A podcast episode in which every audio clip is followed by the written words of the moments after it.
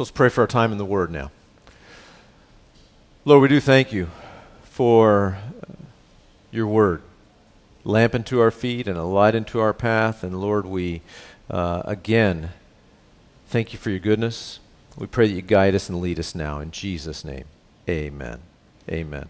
If you would turn to Daniel chapter 11.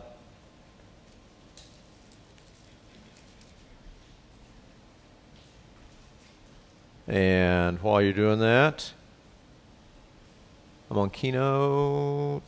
It's Keynote Remote.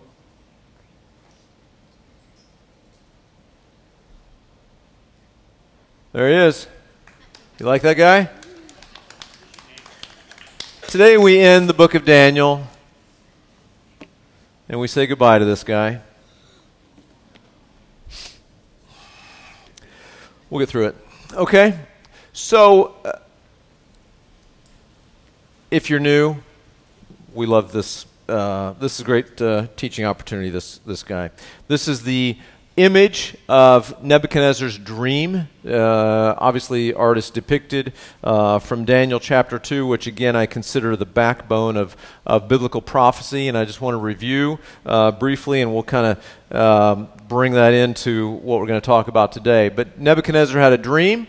Uh, Daniel chapter 2, and, and only Daniel was able to give actually uh, to recount what the dream was and uh, what, it, what it meant. And basically, the dream was he had this picture, this image uh, that had a head of gold. And Daniel said, Well, that represents you, uh, the king of the Babylonian Empire. And he said, After you is going to come uh, another empire that's represented by silver, and that's the Medo Persian Empire. And then after that is going to come uh, an empire uh, represented by bronze, and that's the Greek Empire. And after that is going to come the Roman Empire, represented by uh, iron legs. And then at the end, he says, uh, there's going to be another empire that uh, is like two feet with ten toes. And uh, that has yet to happen, but all these others happened with exquisite specificity and detail. Please catch that. Exquisitely accurate, not a metaphor. We're not reading ink blots. We're not, you know, all that. This is, this is very specific. It's specifically laid out by Daniel, and, and thus far, all the way to the, to the feet, it's been carried out thus far. And so, uh, this, the feet and toes is some type of revived Roman Empire. Different Bible teachers um, kind of draw up different scenarios, and we shouldn't speculate too much, but just uh, what the scripture says. And we know that out of that 10 toe, if you will, 10 nation alliance uh, out of Europe, most people believe, because it's sort of a revived Roman Empire. So there's going to be some kind of like um, alliance of European nations that's probably got 10 parts to it, and out of that is going to come uh, the character that we know biblically as the Antichrist. And so uh, we've been talking a little bit about that. Uh, in uh, a couple other chapters, we talked about the Greek Empire. We started the Greek Empire last week, and uh, it was very clearly prophesied early in uh, chapter 11 that the Greek Empire would rise with a man by the name of Alexander the Great, and after him, it's going to break into four parts. We highlighted two of the parts as it related to biblical history, and uh, two of those parts were the Ptolemaic kingdom around the region of Egypt. They call it Ptolemaic because all the kings were named Ptolemy, Ptolemy the first, Ptolemy the second, Ptolemy the all that, and then the Seleucid Empire up to the north, uh, uh, and um, basically these nations were kind of warring back and forth. We went into, um, and, and again, I hope you know by now. I always highlight the fact that prophecy is to be interpreted, I believe, as literal as possible whenever possible, right? Revelation, we hear about, you know, there's a rider on a white horse. Well, that probably represents something. But by and large, usually we get the answer even in the text of the scripture. But we need to not allegorize the, the pro, uh, prophetic word uh, any more than is absolutely required. And so we went back and forth last week. I, I encourage you to go back and listen to that. It was almost dizzying, was it not? Raise your hand if you were dizzy by the end of last week. Me too. Um, uh, of just all of the detail, some have said that there were like 130 uh, prophetic details that were carried out explicitly, as Daniel had said. And so uh, those things have happened thus far. And so we find ourselves, we ended last week with a guy by the name of Antiochus Epiphanes. He's Antiochus Epiphanes IV. He was one of the Seleucid kings. He. Um, as a part of his rampage, got really upset with the, uh, with the Jewish people. He went into the temple there in Jerusalem, and you notice I highlighted last week, you know, you imagine this, this kingdom fighting against this kingdom, this kingdom, this kingdom, back and forth, back and forth. Right in there in the middle is the nation of Israel, right? And uh, it's called the crossroads of the world, right? It always has been, and always will be, even in future times, right? Think about this ju- little piece of real estate the size of New Jersey, right? It connects Asia, Europe, and Africa. Is that crazy? It's crazy. And uh, within that, I can tell you, um, I learned this actually just this year as having been there.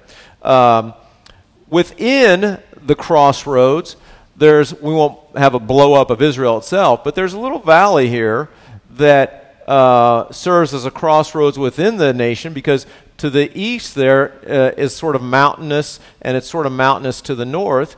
And so you know whenever uh, um, or mountainous or the well it doesn't show up here, but you got the Sea of uh, Galilee up above, the Dead Sea down below, and there's just a very specific area. Uh, it looks small on the map, but it's huge if you're if you're there, called the Valley of Megiddo, which has biblical ramifications we'll talk about today. But it's a huge valley, so it's sort of the crossroads of the nation of Israel, which is the crossroads of the world. Fair enough. So you get the idea kind of uh, from that.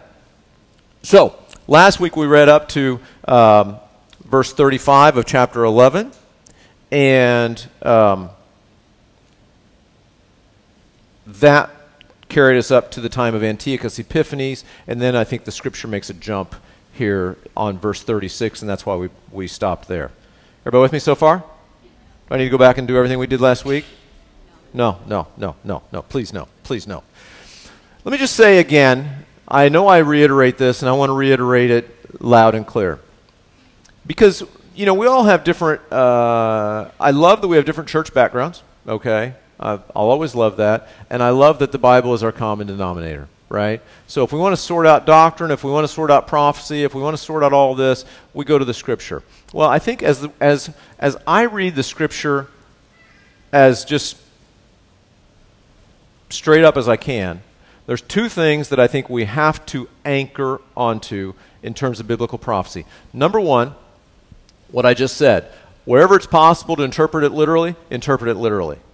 Okay? And number two, any prophecy related to the nation of Israel is to be interpreted as applying to the nation of Israel. There are some that would say that, the, that God just kind of cast aside the Jewish people and replaced that with the church. And so all those prophecies that relate to Israel now relate to the church. I don't believe that's true at all. Uh, number one, that tells us that God breaks promises. Okay? So you just, if that's, if that's true, we just basically undermine the character of God. And so, number one, I don't think God does that. Number two, a lot of that thinking came about. You got to keep in mind the nation of Israel ceased to exist from 70 AD until 1948. So it was a legitimate problem in trying to interpret the scripture, right? Well, now we have the hindsight of knowing that Israel is in fact a nation. It's, it's very believable that there could be some prophetic scripture that relates to the nation of Israel specifically. And so if you go, if, if you interpret prophecy literally as much as possible, and if you uh, apply the nation, the, the, the prophecies about Israel to Israel, then I think, honestly, I want to, and, and I wouldn't fight anybody over this, right? I mean, if you asked, is Jesus the way, the truth, and the life? No one comes to the Father except through him. I'm going to fight you over that if you don't agree with that. Is that fair? But I'm not going to fight you over prophecy because it's all going to, as one, as my pastor in Indianapolis used to say, he's all about pan theology. It's all going to pan out in the end, right? We're going to be a little more specific than that, um, but um, you'll find out. Now, however, there are things that go along. If, if you believe that prophecy is interpreted literally and that the nation of Israel uh, is the beneficiary of those prophecies, okay, then there's going to be some things that go along with it. I liken it like this. You like my metaphors? Yes, absolutely. I, we could we could we could try harder, but that's okay. If you're going on, if you're at Scottsburg, and we'll say you got a full tank of gas, and the tank's got it's a 50 gallon tank of gas, right? And you've got the, you know, you've got a van the size of ours because we have nine children. Um, and you got a van the size of ours packed full of uh, swimming suits and beach toys and all that stuff. We'll just say all that stuff. And you're at Scottsburg. Are you going to go north or south on 65? South. Good. If you got your snow skis in the car, are you going to go north or south on 65? North. If you go south with snow skis, those things just don't fit together. Is that fair? If you go north with swimmies, that doesn't go together.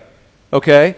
And so I'm personally believe that if you go with the Bible's to be interpreted, the prophecies to be interpreted as literally as possible, and that the prophecies about Israel are for Israel, then I believe it's hard not to come up with a uh, timeline that looks something like this, where we have the rapture of the church, uh, which is the end of sort of, if you will, the church age, and this is the sim- most simplistic uh, timeline I could I could find uh, online. So trying to keep it simple. And after the rapture of the church, you've got a seven year period of time which is called the tribulation.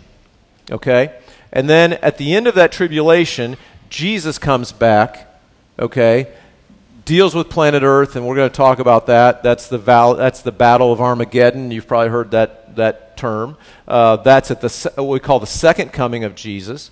And then there's a, a millennium king, a millennial kingdom that is yet here on earth. Uh, Satan is bound for a thousand years, and it's much like the probably the best example is it's much like the Garden of Eden. It's not heaven, but it's much like the Garden of Eden. And then final judgment is after that a thousand year time. Satan is released for a brief time, and then there's uh, a final judgment, and we who are believers will be with the Lord eternally. That's a good thing, right? But for our purposes today, we have this seven year tribulation period, and have you noticed that it's broken into three and a half and three and a half? Everybody notice that? Okay. The Antichrist will. Um, I'm going to give you the kind of the overview, and then we'll go back and read the scripture and see how it, uh, fill it in the details. Okay, so that's my point here. The Antichrist, I believe, will um, rise to power immediately following the rapture of the church. Okay, I'll tell you from Second uh, Thessalonians. We, if you're here on Wednesday night, last week we went through Second Thessalonians, and and uh, we're going to repeat that again today. But after the rapture of the church, the Antichrist will rise to power. Uh, no doubt he's alive before the rapture because he's not going to just like show up as an adult, you know, world leader. But um, he's going to show up after the rapture of the church as a world leader. He's going to be a tremendous peacemaker, probably win the Nobel Peace Prize. He's going to establish a covenant with the Jewish people. He's going to uh, promise to rebuild their temple. They're going to regard him as the Messiah. Okay, and this is all going to be everything's just going to be prosperous and glorious until midpoint of that tribulation period, right around there, he's going to go into the Holy of Holies of this newly built temple, and he's going to demand to be worshiped as God. Now, we've talked about, and, and then at, at, that point, uh, we have what's some people refer to this as the tribulation, and this is the great tribulation. But we have the final three and a half years of the tribulation period, which is uh, just absolutely uh, the most horrific time in all of human history. Okay? And then at the end of that time, Jesus comes back uh, and uh, deals with planet Earth and uh, sets up the millennial kingdom. Okay? So, I think if you take our two starting points of literal interpretation and uh, applicability of the prophecies about Israel to Israel, I think this has to go with that, sort of like uh, swimming suit goes with going south. Is that fair? Okay. So, I think that's all of my visual aids. Chapter 11 back up to verse 35 uh, from last week. As you call last week, as we got into those last few verses leading up to verse 35, the guy we're talking about is Antiochus Epiphanes. Why is he such a big deal? Because he went in, as I started to say earlier, he went into the Holy of Holies, sets up an altar to Zeus, and sacrifices a pig on it in to be an act of the most uh, treacherous mockery he could commit to the Jewish people. And that was, and as a result of that, he's referred to as a picture, a type, a forerunner of the Antichrist. So what he did is similar to what the Antichrist is going to do, not exactly, and we'll pull out the details here. So, verse 35, it says, And some of those of understanding shall fall to refine them, purify them, and make them white until the time of the end. So Daniel now makes a shift. He's starting to talk about the end because it is still for the appointed time. Verse 36 Then the king shall do according to his own will. He shall exalt and magnify himself above every God, shall speak blasphemies against the God of gods, and shall prosper till the wrath has been accomplished, for what has been determined shall be done. So I want you to notice this. We've been talking about the Egyptian and the Seleucid kings, kind of building up to this guy Antiochus Epiphanes. And now we're making a shift, I believe, to a time of the end. Now, why do I say we can do that? Because it doesn't really spell that out as specifically as we'd like for it to, if that makes sense. Well, remember I said that Antiochus Epiphanes set up an altar to Zeus, right? Well, this guy, this king we're talking about, magnifies himself above every god. Okay? So many Bible scholars would say Antiochus Epiphanes, as evil as he was, he sort of uh, honored the Greek mythology gods, the god of Zeus. Okay? And this king that we're talking about now exalts himself above every god. And so uh, the idea that it's talking about the time of the end, now we're making a shift. And this doesn't exactly fit with Antiochus Epiphanes so it seems like this may now, we're going from near to far. And this is a pattern in the scripture that we see a little bit. The, with the prophecy, we'll go from near to far. I want to give you another example of that. If it's burdensome to turn to flip pages, don't worry about it and just listen. But if you can, turn to Matthew chapter 24.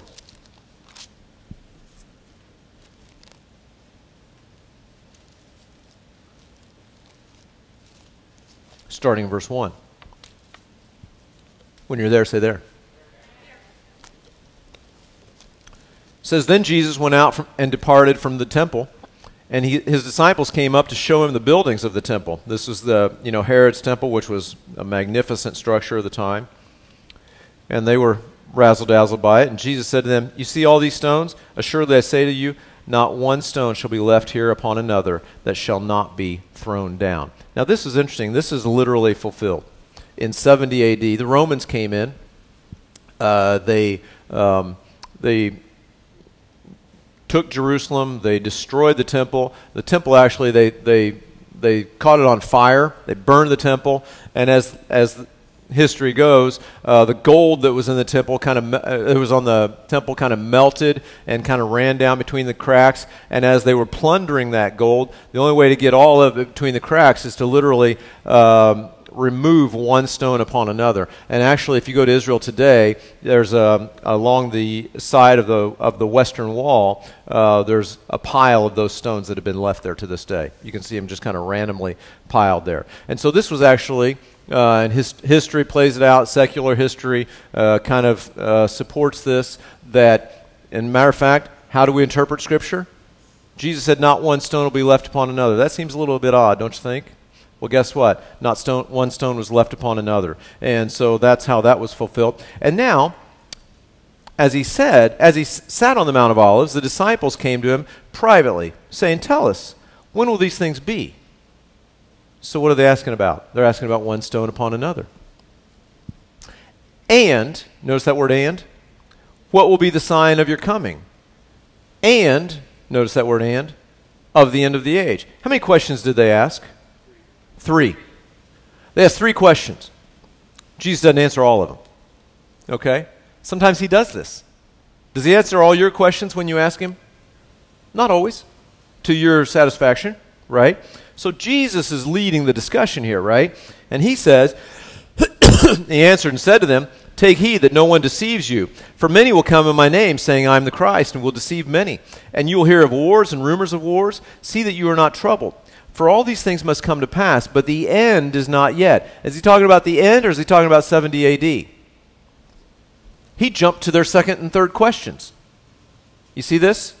He said, Hey, not one stone is going to be left upon another. And they said, Hey, when's that going to happen? And oh, by the way, when is the end of your age? And, and when you, when's the, your return and the end of the age? And he says, I'll tell you what, uh, these things are going to happen, but the end is not yet. For nation will rise against nation, kingdom against kingdom. There will be famines, pestilences, and earthquakes in various places. Do we understand pestilences in various places better than we did three years ago? Yeah, we do. We know what that means now. And all these are the beginning of sorrows. Then they'll deliver you up to tribulation and kill you. He's speaking now, I believe. Um, and again, I wouldn't fight anybody on this, but he's speaking now to Jewish people, remember? And I believe he's talking to uh, the Jews who are, uh, he's talking about the Jews who are alive during the tribulation. And you will be hated by all nations for my name's sake, Jewish people. And then many will be offended, will betray one another, will hate one another. Then many false prophets will rise up and deceive many. And because lawlessness will abound, the love of many will grow cold. Does lawlessness abound today? Yeah.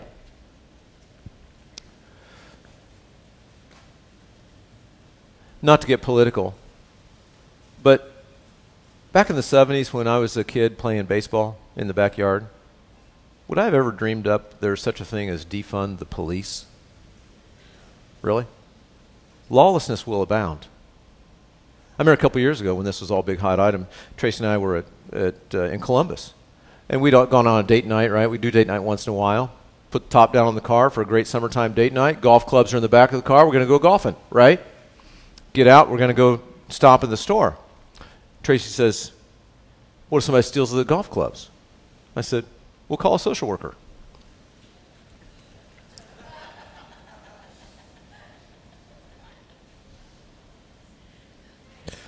Guess that part of the political narrative has kind of died off a little bit. So, uh, anyway, lawlessness will abound.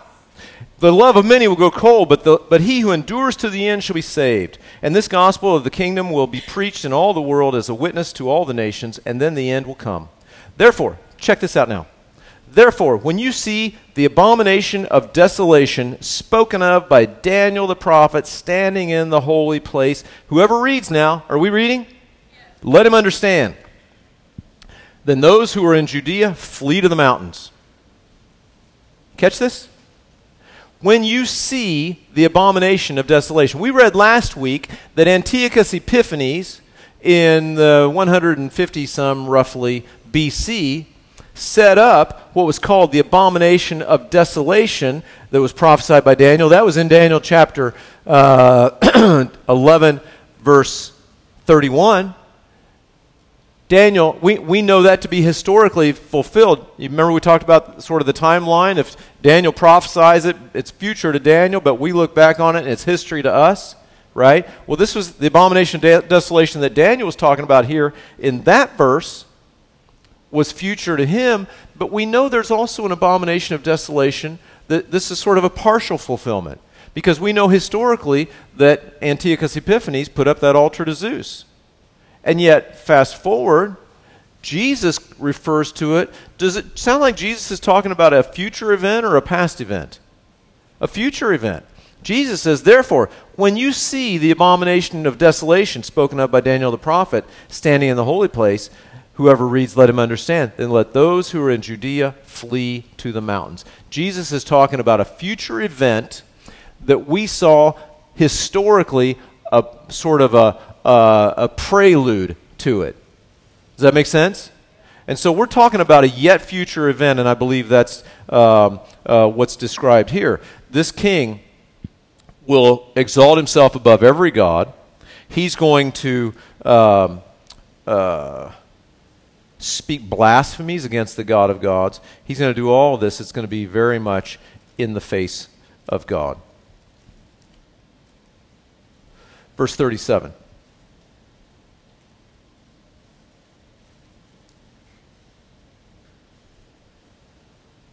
He shall regard. Ne- I'm sorry, 36. I did. Uh, da, da, da,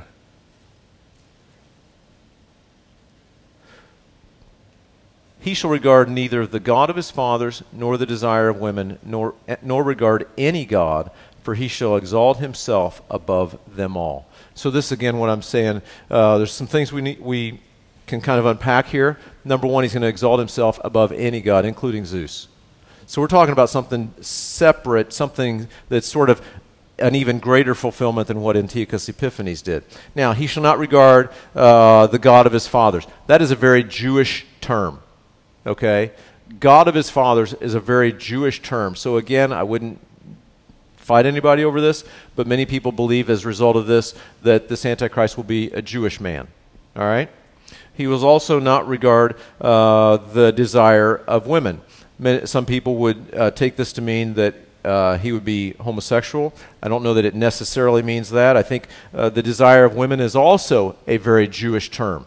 Keep in mind, in the Garden of Eden, chapter 3 of Genesis, uh, God promised that the Messiah would come uh, from the woman, right? From her seed, remember, he, uh, he, he talked about. And so the Jewish mother, the Jewish women, their desire was to someday be the one that would birth the Messiah. Well, we know Mary got that privilege, but that was sort of the desire of Jewish women. So many people would interpret this to mean, um, rather than his particular orientation, which I don't know if that matters prophetically, but God knows, um, would be that he doesn't regard the God of his fathers, nor the desire of women. What's the desire of women? To be to birth the Messiah. It's like he has no regard for God the Father, no regard for God the Son, certainly no regard for God the Holy Spirit either. And so um, uh, he's he sets himself above all of this. Turn back, if you again, if you're inclined, to Second Thessalonians. I want to kind of again bring this together. Second Thessalonians chapter two.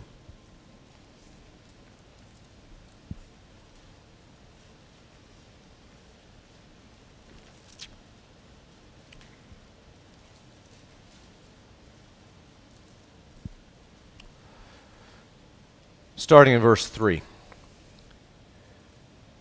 Paul says to this Let no one deceive you by any means, for that day will not come unless the falling away comes first, and the man of sin is revealed, the son of perdition, who opposes and exalts himself above all that is called God or that is worshipped, so that he sits as God in the temple of God, showing himself that he is God. And so this is what I was talking about in the mid, in the midpoint of that tribulation period. The Antichrist is going to uh, he's the he's the man of sin. He's the son of perdition. He's the one who opposes and exalts himself above all that is called God or is worshipped, and he sits in the temple of God, showing himself that he is God. He's only showing himself because God knows that he's not God. But he's showing himself that, and he's exalting himself above all that is called God. And so this man let me, oh, just, unless the falling away comes first. There's a couple different interpretations of this. Uh, the word means departure, right? So uh, it could be interpreted the falling away like um, people you know, there's a great apostasy, if you will, some people refer to, on planet Earth prior to the rapture of the church. Does there seem to be a great apostasy on Earth today? Do people become less and less and less interested in the God of the Bible? It would appear so. Another way that's interpreted is is departure. Some people, the word falling away is also translated as departure. Some people think that's a reference to the rapture of the church. Both these things are going to happen before the man of sin is revealed. So you could interpret it either way you want. Okay? Back to Daniel chapter 11. So you got this guy. He's going to rise to power. Uh, the Antiochus Epiphanes is sort of a picture of him, but as opposed to Antiochus Epiphanes, this guy exalts himself above all that is called God or all that is worshiped, which means, by the way, he's going to exalt himself above Allah. He's going to exalt himself above every religion on the face of the earth. And so he's going to demand to be worshiped, and that's when uh, he will truly reveal his true colors. Verse 38 But in their place, he shall honor a God of fortresses. He's going to basically worship his own strength. And a God which his fathers did not know, he shall honor with gold and silver, with precious stones and pleasant things. Thus he shall act against the strongest fortresses with a foreign God which he shall acknowledge and advance its glory, and he shall cause them to rule over many and divide the land for gain. So basically, he's going to set up his own strength and call that God and uh, declare that to be what everybody needs to worship. Verse 40. And at the end of, at, at, I'm sorry, at the time of the end, the king of the south shall attack him. And the king of the north shall come against him like a whirlwind with chariots, horsemen, and with many ships, and he shall enter the countries, overwhelm them, and pass through. Now, we talked about the king of the south was like those, those Egyptian kings, and the king of the north, the, uh, the Seleucid kings. And so we're going back to that language a little bit. Uh, but basically, um, probably this king of the north is actually the Antichrist himself. Some people say that's a separate person and they'll come against him. But anyway, the point is there's going to be a. Uh, there's going to be a sort of a coalition of nations from the south, probably led by Egypt, that is going to come against uh, this guy after he's revealed his true colors, because we're talking about now at the time of the end, so after the midpoint of the tribulation when he exalts himself. And the king of the south is going to be a group of these, these folks that come up, and they're going to fight against uh, uh, this guy. And verse 41 he shall also enter the glorious land, again, a reference to um, modern day Israel and many countries shall be overthrown. But these shall escape from his hand Edom, Moab, and the prominent people of Ammon. Now, this is kind of interesting. So, this Antichrist, he's going to have this, this flurry of armies coming from the south. He's going to be there kind of from the north. He's going to settle in the land of Israel, and he's going to conquer lots of nations, but he won't conquer Moab, Ammon, and Edom, which are just on the uh, east side of the Jordan River in modern day Jordan. Okay? Modern day Jordan. What did Jesus say? Hey, when you see the abomination of desolations uh, spoken of by Daniel the prophet, let the reader understand. What's he say you should do? Flee to the what? Mountains. That's the mountains of Jordan. Um, there's an area called Petra, the in the region of Jordan, that uh, many people will will be will feel is kind of a, uh, uh, a sort of a, a, safe haven for the Jewish people to flee to during the last half of the tribulation period. So it's interesting that even here he says those areas are not co- uh, conquered by the Antichrist. And he shall stretch out his hand against the countries, and the land of Egypt shall not escape. He shall have power over the treasures of gold and silver, over the, all the precious things of Egypt. Also the Libyans and Ethiopians shall follow his, at his heels. And so he's going to stretch out his hand against all these, these this coalition of, of armies and military strength from the south, and he's going to start to conquer them. But, verse 44 News from the east and the north shall trouble him.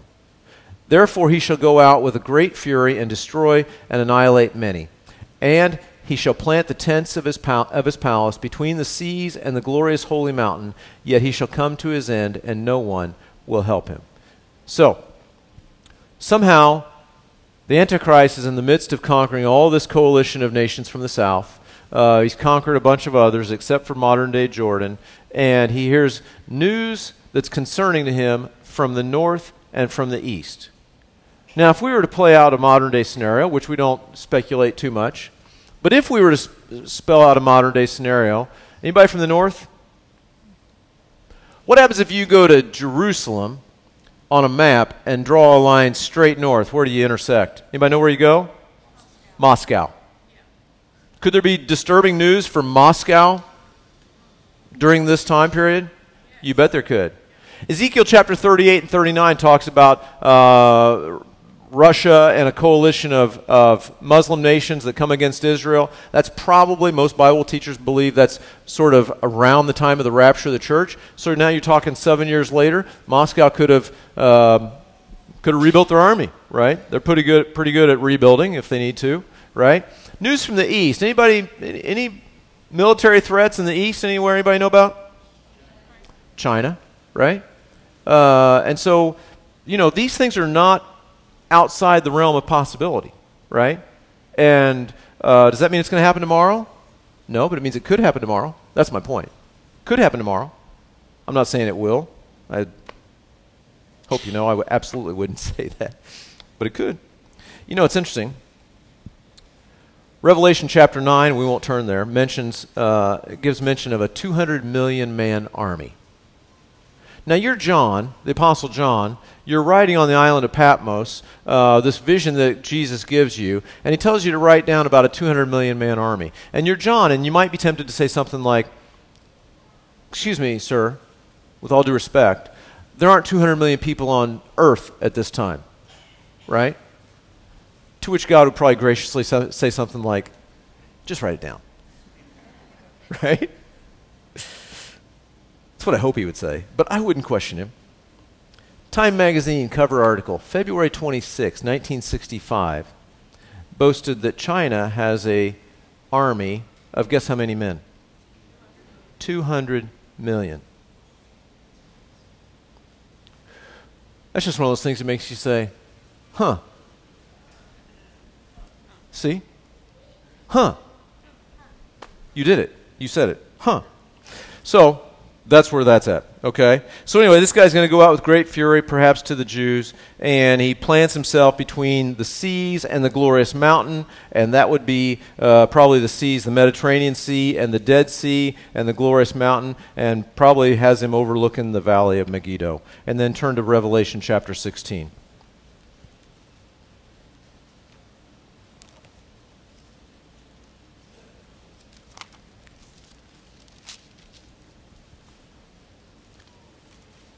Starting in verse 12.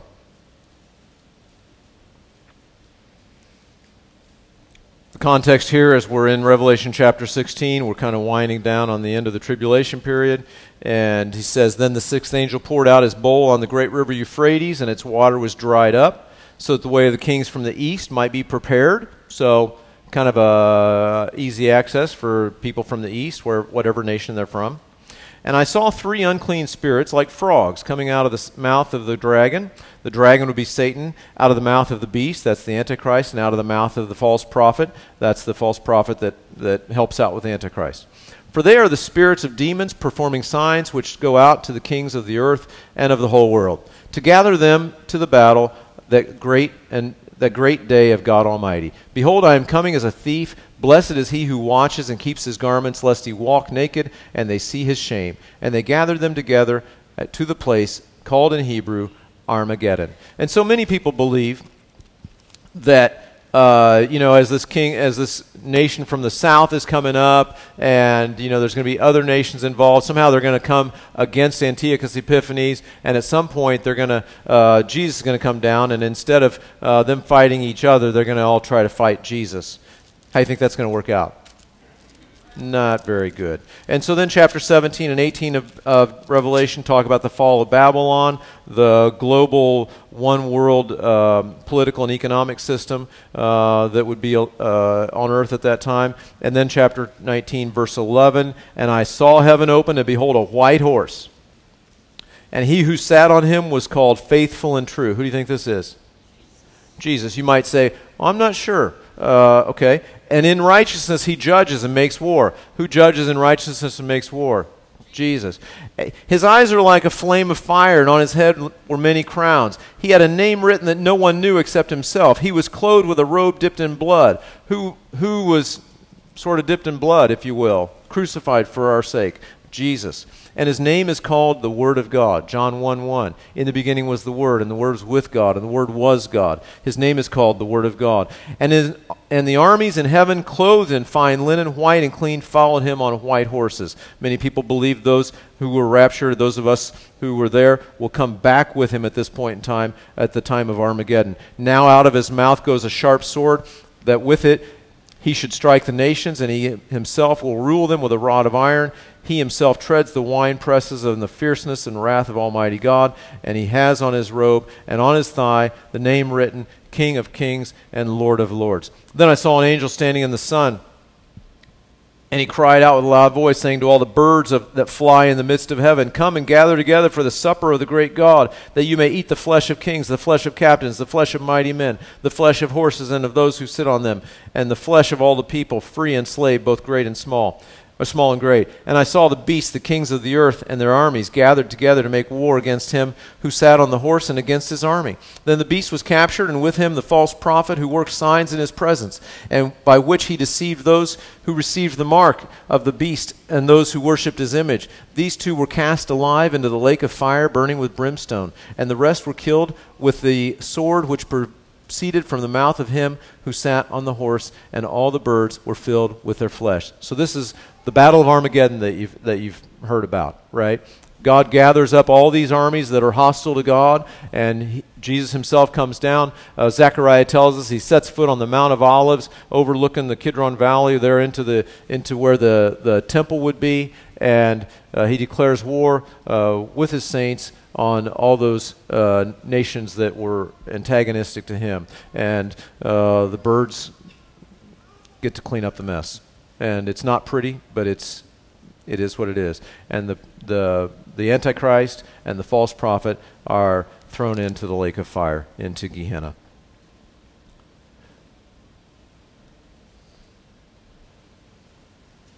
Chapter 12, real briefly. At that time, Michael shall stand up, the great prince who stands watch over the sons of your people. And there shall be a time of trouble such as never was since there was a nation, even to that time. So, this is the great tribulation, that last that last three and a half years. And at that time your people shall be delivered, every one who is found written in the book, and many of those who sleep in the dust of the earth shall awake, some to everlasting life, some to shame and everlasting contempt. Those who are wise shall shine like the brightness of the firmament, and those who turn away, turn, who turn many to righteousness, like the stars forever and ever. And so the people that survive the tribulation, uh, those that are written in the book of life, will uh, will be rewarded accordingly, and those who aren't uh, will be dealt with accordingly.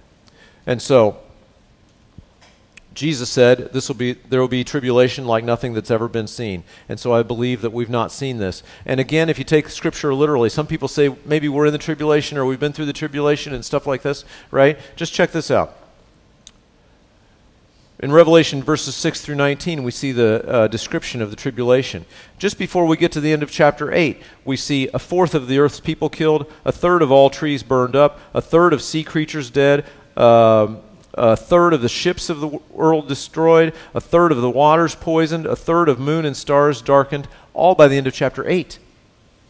Have we seen that? No. And so, if we're to take this remotely literally, we can say the events of the tribulation period have not happened yet, right? And so, again, those are those are our two foundational pillars. We take it as literally as we can. I mean, again, you know, a dragon is it literally a dragon? Well, that's a reference to Satan. You know, the the beast is that literally like a four-footed beast? No, it's a reference to the Antichrist. So there are some. To be fair, you know, Jesus spoke in parables, and so we got to give some room for that. But as much as possible, we interpret it as literally as possible, number one. And number two, we interpret the prophecies about Israel to be about Israel. And if you have those things, you got to read Revelation literally, right? If you can't read a prophetic book literally, what do you, uh, it's Revelation, right? And uh, so these things, if they're remotely literal, we know have not happened yet. So, Michael is mentioned here. He's the angel that always stands up to protect Israel. And um, despite all the world tribulation, God, as a nation, is going to preserve the nation of Israel and a large remnant of his people during the tribulation. They'll be the ones that will be written in the book. Verse 4 But you, Daniel, shut up the words and seal the book until the time of the end. Many shall run to and fro, and knowledge shall increase. And so during this time of the end, many shall run to and fro. And really, the, the literal, uh, the, the, the Greek word or the Hebrew word for, for run there is uh, like running like, you know, great distances, right? Like our modern day travel, right, is different than what it would have been in the time of Daniel. He wouldn't have even been able to conceive it, right? And knowledge shall increase. You've heard all these statistics about how exponentially knowledge is growing. And by the way, let that be said that there's a big difference between knowledge and wisdom, right? There's a huge difference between knowledge and wisdom. And I believe as knowledge increases exponentially, we're seeing uh, a reduction in wisdom. You could maybe even say exponentially. Who knows? Uh, so it may be that that's a reference to that kind of knowledge. Maybe in the context of what we're reading, right? Scripture is always interpreted contextually, right? Maybe knowledge of prophecy shall increase. Do we know more about prophetic fulfillment than Daniel did? Yeah, he was just right. Can you imagine Daniel? He's just he's just a scribe. He's just writing stuff down. You know, the king of the south's going to do this, and then the king of the north's going to do this, and then this is going to happen, not according to his posterity. And you know, he's just writing stuff down. But we've actually we see much of it as history, and even stuff that's yet future to us. We can certainly see all the pieces lined up, right? And you know, a lot of times you may not see, we may not have lived through the event, but we can sure see like you know, this is how this is going to go, right? And so that's how that plays out. Then I, Daniel, looked, and there stood two others, one on this riverbank and the other on that riverbank. And one said to the other, to the man, I'm sorry, to the man clothed in linen who was above the waters of the river, How long shall the fulfillment of these wonders be? And again, this is probably to be read as how long will these things take to play out? Not how long until they happen, but how long shall the fulfillment, the playing out of these things be? And then I heard the man clothed in linen, who was above the waters of the river, when he held up his right hand and his left hand to heaven and swore by him who lives forever that it should be for a time, times, and a half a time. And when the power of the holy people has been completely shattered, all these things shall be finished. So, time uh, is a reference to probably a year. And times is a reference, probably. Again, you know, you're going to give me a little, we have to do some of this, uh, not exactly literally, but times would be two of those. So time, times, and a half of times, three and a half years. Other scriptures tell us 42 months. Okay, so uh, this, the, the scripture interp- helps interpret the scripture. And so, for that last three and a half years the tribulation period, is when these things are going to play out. And he said, Although I did not under- I heard, I did not understand. Then I said, My Lord, what shall be the end of these things? And he said, Go your way, Daniel, for the words are closed up and sealed till the time of the end. Many shall be purified, made white, and refined, but the wicked shall do wickedly, and none of the wicked shall understand, but the wise shall understand. And so, you know, sometimes God says, That's not for your, your concern right now. Does God ever tell you that? Hey, God, what about this? Right? Remember Peter and John there at the end of John chapter 21? Uh, you know, Jesus gives sort of some final instructions, and Peter looks at John and he's like, Yeah, but what about this guy? Right? Jesus basically says, That's none of your business. Right? He said it nicer than that, but that's basically what he said. Right? And so I think what he's probably saying here, hey, Daniel, just go your way. You know, um, uh, this is really for the time of the end, and you're not going to live through it. And so just write it down. And he says, verse 11, and from the time that the daily sacrifice is taken away, that's that midpoint of the tribulation, and the abomination of desolation is set up, that's what Jesus said, hey, when you see this, that's when you flee, there shall be a thousand two hundred and ninety days. Blessed is he who waits and comes to the 1,335 days. And so the ancient Jewish calendar, or the ancient calendar had 360 days. Three and a half years of that would be 1,260 days. So what's the 1,290 days? And what's, that's an extra 30. And what's the 1,335, which is another 75? What does all that mean? You want to know? So do I. Nobody really knows, right? Now, it's conceivable again, you know, you got this three and a half year period, right? That Jesus comes back, sets foot on the Mount of Olives, uh, takes care of his enemies. And then I said, after that, what's he going to set up? His what? Millennial kingdom, right? Could be that it takes a month or two to kind of put things in order. You know, I mean, he can do it like this, but maybe he's going to spend a month or two to put things in order. We don't really know. And again, um, we need not speculate. But it is important to know do you remember if I can pull this thing back up? If I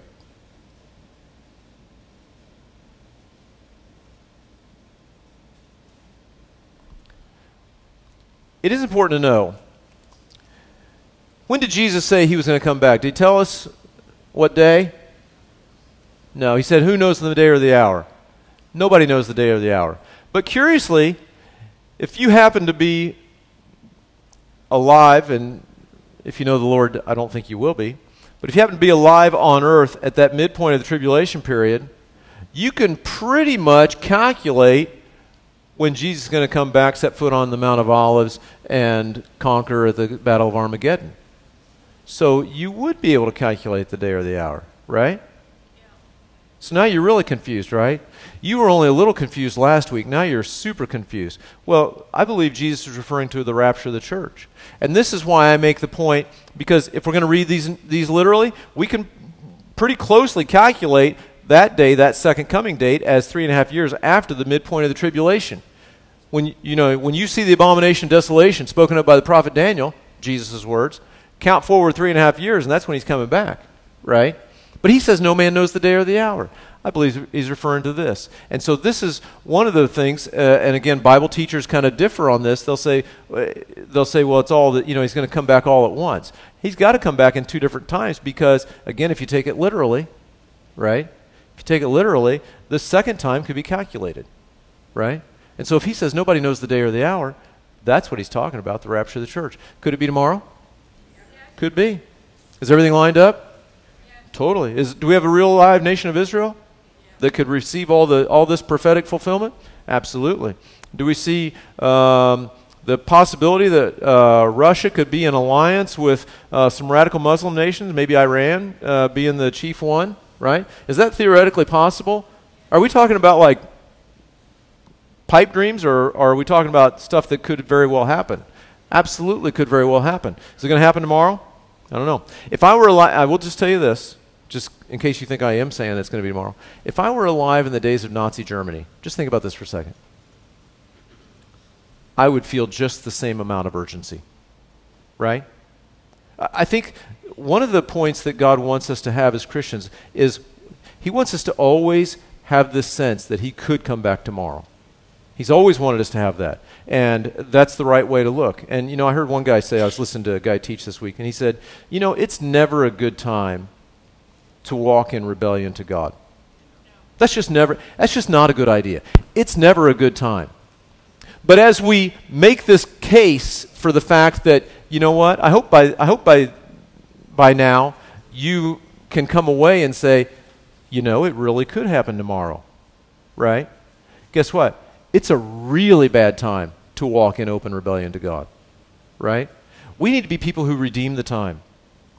We need to be people who redeem the time. We're closer today than we were yesterday. And so we need to redeem the time. Finally, he says, uh, But you go your way until the end, for you shall rest, and you will rise to your inheritance at the end of the days. Daniel gets to arise to his inheritance, and so do we. So we're closer today than we were in Daniel's day, and we need to know the urgency of serving the Lord. Can I tell you this?